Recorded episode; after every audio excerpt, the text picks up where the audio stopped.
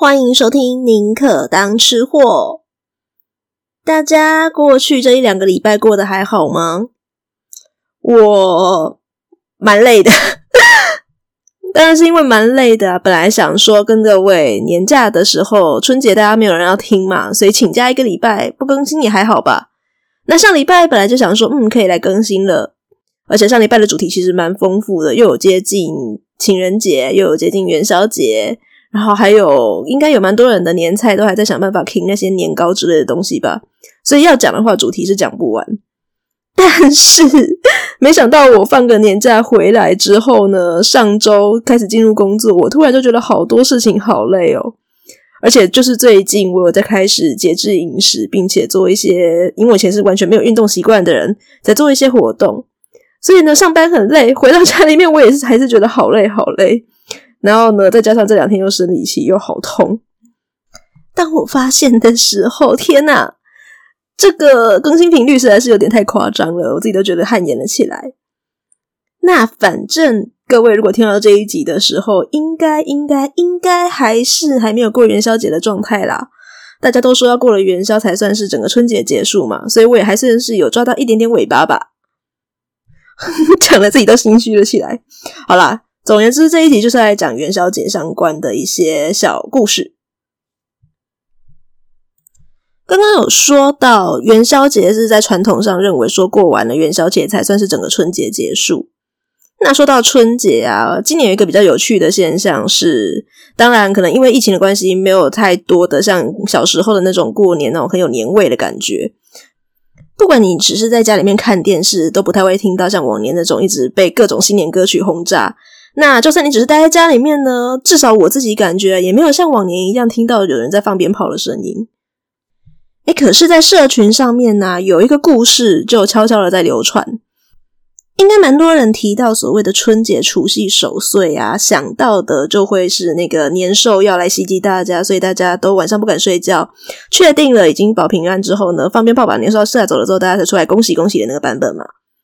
那今年的话呢，我发现网络上大家比较多流传的就是说，这个是属于中国大陆那边的比较流传的年兽传说。那台湾自己有一个关于春节的除夕的故事版本，叫做陈岛传说。这个陈岛传说，甚至是大概在最早日治时期的文献就有记载说，台湾人有这样一个习俗了。那反而就是在战后，等到那个国民政府来台之后啊，大家就已经慢慢的不再流传这个说法。但今年就突然被挖出来了。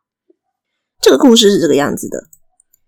就是相传说啊，嗯，反正在每年那个要过年的时候，那台湾人一样，就是也是，反正华人区都一样嘛，都会有祭祀的习俗。所以要过年的时候啊，台湾人就会开始准备各种的大拜拜。那想得到的神明都拜了，可是呢，有一些没有被注意到的，或是说人家根本不知道说，诶，这个东西，这个物品它已经久了，它有灵性了，已经成为某种程度的那个神灵，大家已经不知道这件事情了。它就会被忽略掉。那其中呢，就有一个叫做灯猴的小精灵，我我觉得应该算精灵之类的东西啦。它其实是烛台的灯芯。那因为时间久了也有灵性了，然后就化成猴子的样子，所以叫灯猴。灯猴就想说呢，我每天都在神桌上面帮你们照亮这一些神明，你们只拜神桌上那些神，却不来拜我。诶，搞什么东西？我没有功劳也有苦劳吧？于是气扑扑的东口啊，他就上天庭去去找玉皇大帝，然后去控诉说呢，这些台湾人民真的是忘恩负义、不知感恩啊，然后就骂了一大堆。这故事里面的玉帝也有一点点昏君的形象，他就觉得说，哼，台湾人如此的可恶，那应该好好的惩罚一下他们。如何惩罚呢？除夕夜是不是？来，我就让除夕的午夜呢，我就要发动大洪水，让整个台湾岛把它沉到海里面去。那这一件事情刚好就被灶神听到了，所以灶神啊就赶快来通风报信。然后呢，观音菩萨还有带领众神明就赶快来跟玉皇大帝求情，说不要这样子啦，人家只是不小心的，根本就不晓得有灯火的存在啊，什么之类的。反正好说歹说呢，那个劝住玉帝，而百姓呢也是从灶神那边就听到了这个台湾岛子就要被沉进海里面去了，哈，一下子之间非常的担心，怎么办？今天就是我们活在这个世界上最后一天了。那我们就聚在一起，今天除夕吃一顿好的吧。于是大家吃完这个最后的晚餐之后呢，就在那边等等等，世界末日要来了。诶，结果过了一天没事。哦，原来是有神明帮我们求情啊。于是大年初一，大家就会开始对那个亲朋友们，然后你还在活着，我还活着，恭喜恭喜，大家恭喜恭喜完之后呢，去庙里面走春拜拜啊，谢谢神明保佑我们。这就属于一个比较有台湾特色的陈岛传说。其实我小的时候听过这个版本啦，但那个时候我忘记是听谁说的，也就是当做一个某种趣谈的那个成分在讲。那年兽那个版本比较为人所知嘛，所以我就就是知道，然后但是没有特别的提这件事情。那我不知道为什么今年大家好像是突然想到说，原来还有这个充满台湾味的传说啊，然后再流传它。其实我个人对这件事情我觉得蛮好的。毕竟台湾就是我们生长的这块土地啊，所以我们对这块土地上面流传的传说有更多一点的认识。老实说呢，我觉得蛮好的。也就是因为这样子，今天在做元宵节的特辑的时候，我想说，那我也来找找看有没有什么比较台湾特色跟元宵有关的东西可以讲好了。那查了之后才发现，台湾地区的元宵节还真的跟其他华人区不太一样。有一些比较共通的东西，像是在隋唐时代，因为就已经开始有灯会的举行了嘛，所以呢，几乎在每一个华人区都会有所谓的跟灯火相关的元宵习俗。那灯会呢，也都是元宵节常会举办的活动。就是在古代人啊，他们可能比较没有什么所谓的情人节这个概念。那真的未婚男女可以出来约会的时候，就是在这种呃灯会，然后大家都可以在晚上出来溜达的时候，是比较多男女可以互诉情衷的时刻。所以，像是赏花灯啊、猜灯谜这一些，都会是华人地区比较共通一点的习俗。但除此之外，各地的小习俗就不太一样了。最明显的一个例子，其实就是食物啦。我本来很兴高采烈的想说，嗯，那个宁可当吃货。我们身为一个美食频道，自诩为美食频道，元宵节总一定要介绍一点跟元宵相关的食物吧。殊不知，在元宵节吃元宵，或者是说汤圆啦。这根本不算是一个台湾的传统，它严格上说起来，应该是国民政府来台之后才慢慢被传开来，在元宵节要吃元宵。对古早的台湾人，我这边说的古早，就是指在战前，大概日治时代甚至更早的时候的那个时期的台湾哦。对古早台湾人来说呢，当然元宵节这一天是要吃东西没有错，可是这天的食物大部分呢，更重视的是所谓的祭祀。所以，台湾的元宵节最有看头的是各地的祭祀活动，甚至有最有名的东西南北四个地区。东的话，指的就是台东的乍寒单爷；那西的话呢，是澎湖有一个起龟仪式，就是那个很大的一只米菇或者是其他的种类食物做成的一只大乌龟，他们在祈福。那南部的话呢，非常有名的盐水风炮；北部是也是很有名的平西放天灯，这就是东西南北四大元宵活动。这是已经有名到世界闻名了啦。那我要说到各地的话，就是有更特色的地方的那些地区，例如说像是马祖啊，或者是像社子岛啊等等地区，都有属于自己的元宵节特地的庆祝的祭祀方法。因为节日年年都会过，所以我今天当然不会一口气把它全部讲完。第一个我自己会累死，第二个是以后明年后年就没得讲了。所以啊，我今天。所以我今天挑了两个我自己觉得比较有趣的地方特色元宵的活动，特别的是这两个地区都有关于自己元宵节该吃的食物哦。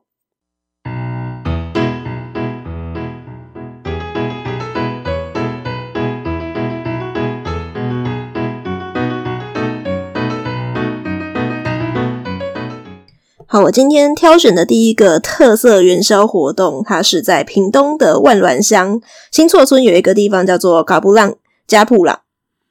各位如果听到这个名字的话呢，应该就可以知道说这绝对不是汉人的名称嘛。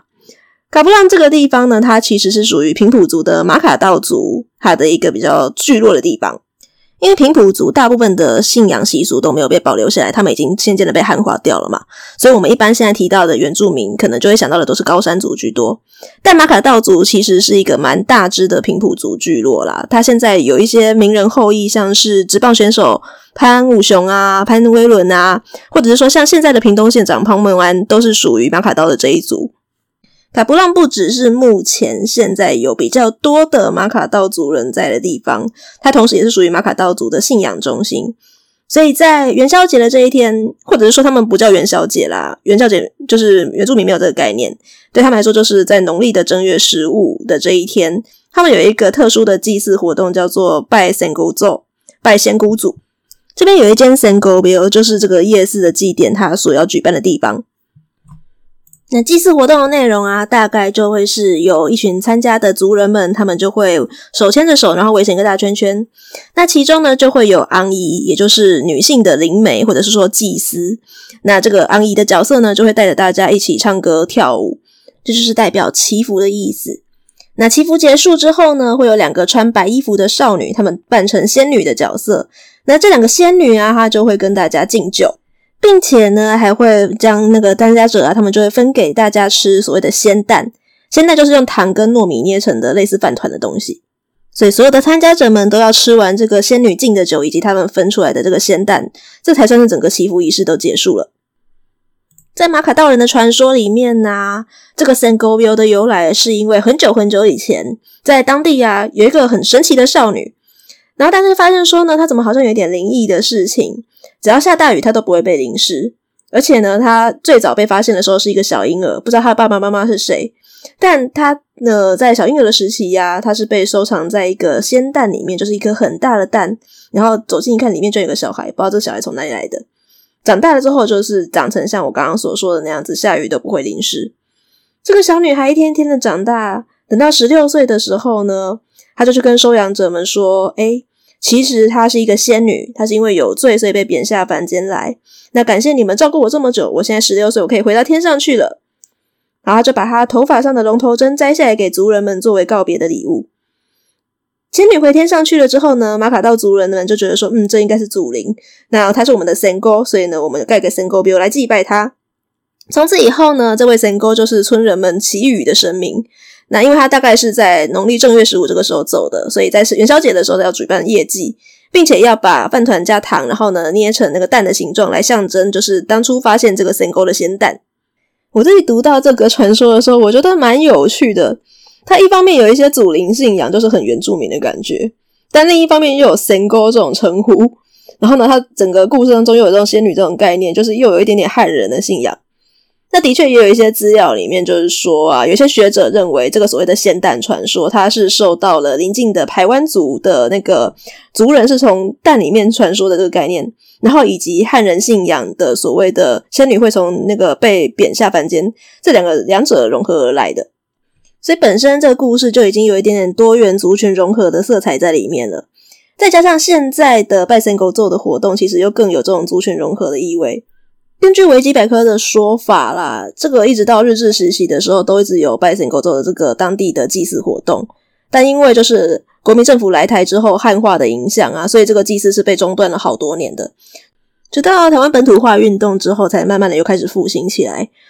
一直要到二零一一年，蛮近期的哦，到这个时候啊，才被屏东县政府把它登记为所谓的文化资产，并且比较大力的推广它。就是当他们想要重新这个祭祀活动的时候啊，当时嘎布浪的最后一个昂姨就已经往生很久很久了。那他没有留下教大家说怎么唱那个祭祀的那个唱歌跳舞的方法，只有留下录音带而已。所以呢，后人就只能够从他留下来的录音带去学习说怎么唱这个祭祀的歌谣。那现在担任这个职务的就是一些党籍，有没有觉得更文化融合了呢？如果有机会来到万峦的话呢，不如就去看看这个所谓的仙蛋传说，去看看 Sengobiō 吧。接下来要介绍的另一个特色元宵活动，也是觉得蛮有趣的。那是在台湾一个富有非常多的古文化气息的小镇，那就是鹿港。在彰化鹿港小镇的东北部，有一个地区叫做丁环伯顶番婆。看到“番”这个字，就可以知道说是代表以前有平埔族在这边生活。不过这里已经没有什么平埔族的痕迹了啦，汉化的蛮彻底的。丁环伯这个地方啊，有一个比较有趣的当地特色习俗，那就是大概在八九十年前左右吧，还是农业时代的那个时候，当时小镇的居民啊，通常都比较不富裕，虽然说也会有一些有人开商店，不过大部分的人其实都是过比较省吃俭用一点的生活。不过在西代人心淳朴，就是有一个好处，就是人情味都很重。所以大概在元宵节啊、农历春年这些要过节的时候啊，大家也都会比较乐于跟人分享。所以这个时候就有一个叫做吴富成的人，他是开店的。他看就是来店里面的熟客啊，过年的时候还想说，大家应该过年的时候要稍微过好一点点吧。现在就开发了一个比较有趣一点点的行销活动，那就是你的熟客来店里面，只要对他说出通关密语。这个通关密语是什么呢？七个字。天丁发财，这个一对来，天丁发财，然后蜡烛来来一对。只要你说出这个通关密语啊，他就会给你一堆蜡烛，或是给你一些提灯之类的。所以来到店里面的人讲出这个通关密语，就可以跟他领了蜡烛，然后呢去街上劳累了。元宵节就是要提灯笼劳累吧？那一个晚上如果蜡烛没有烧完，你还可以回家去继续省吃俭用。其他的店家看到这个也觉得说，嗯，不错，所以他们也就纷纷跟进，所以变成说呢，街上的小朋友们他们就知道说，哦，我只要在这一天，我元宵节的时候，如果我提着灯笼，然后去街上，啊，灯笼不够用了，我的蜡烛不够用了，我就去街上跟他们讲点好话，或是讲我这个通关密语，就可以拿到蜡烛了。一时之间呢、就变成了一个地区的小小活动。那等到家家户户的生活条件稍微变好一点点的时候啊，就不太需要送蜡烛了嘛。可是这个习俗还在，所以这个时候啊，店家就会去回馈一些小朋友，如果来店里面讲吉祥话的话，他就会送你一些糖果、饼干等等的小礼物。那在丁环伯这个地方啊，年纪稍微点大一点点的人呢、其实儿时大概都有去店家讲吉祥话、领小礼物的回忆。在进入工业社会之后，这个领小礼物的活动啊，就有慢慢的沉寂了一阵子。有一些还怀念那个时光的人啊，就会觉得很可惜。那刚好大概在距今二零一二，哎，刚好十年前。好，十年前的时候啊，就有一群年轻人，他们就觉得说这样子很可惜，所以要决定来做一些地方创生，来活络一下我们当地的这个习俗。他们就想起了小时候啊，在丁环伯这边呢、都很热闹。你到店家去讲小礼物，就有灯笼，有小礼物可以拿了。这群有理想的鹿港囡仔，他们就成立了一系列的保路运动，来唤起这些鹿港人的回忆。同时呢，这个丁环伯老玩宵的活动也被保留了下来。这几年都办得蛮好的，所以呢，如果你到网络上去搜寻一个关键字叫做“台湾版的圣诞节”的话，你就可以看到非常热闹的踩街活动。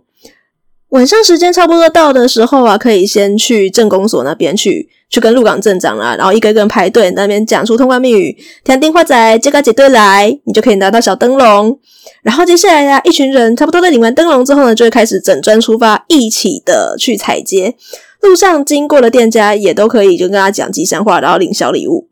甚至保路运动的这些主办人们，他们还会准备各式各样的灯谜，让大家就是有得玩又有得拿。我自己觉得是一个蛮适合呃家长们带着小朋友一起去参加的活动，但如果对于我们这种外县市的人啊，专程一趟到鹿港去，只去王山这样子有点可惜嘛。当然去玩一天呐、鹿港有好多地方可以玩呢。所以如果你是元宵节的白天就已经到了鹿港的话呢，晚上都还没有开始踩街活动，还没开始老玩宵，但是你可以先去一些大庙去参加他们的祭祀活动。那不要忘记祭祀活动，一定要去买全台湾只有鹿港才有的一个叫做上元圆的食物。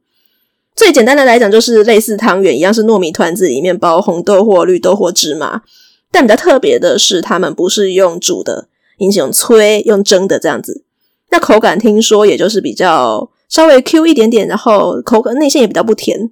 全台湾只是有鹿港有这个东西的，所以下次可以去尝试看看。今天节目进行到尾声，我想要让大家在过元宵节的时候，如果你是跟我一样一个人在家里面，没有要出去赏灯、看灯会或者举花灯，但是还是有一点点过节的感觉的话呢，不如就来猜灯谜吧。我今天准备了五个题目，那谜底全部都是跟台湾的地名有关系，欢迎大家一起来猜猜看哦。第一个是两好三坏，棒球的那个两好三坏。第二个是登革热，第三个是行天宫，第四个是三姑六婆，第五个这个字就是甲乙丙丁的甲。好，以上五道灯谜，如果大家有猜出答案来，想跟我对对看是不是正确的话，欢迎来到我们的 Facebook 或者是 Instagram，宁可当吃货留言告诉我喽。那我们宁可当吃货，下次再见，拜拜。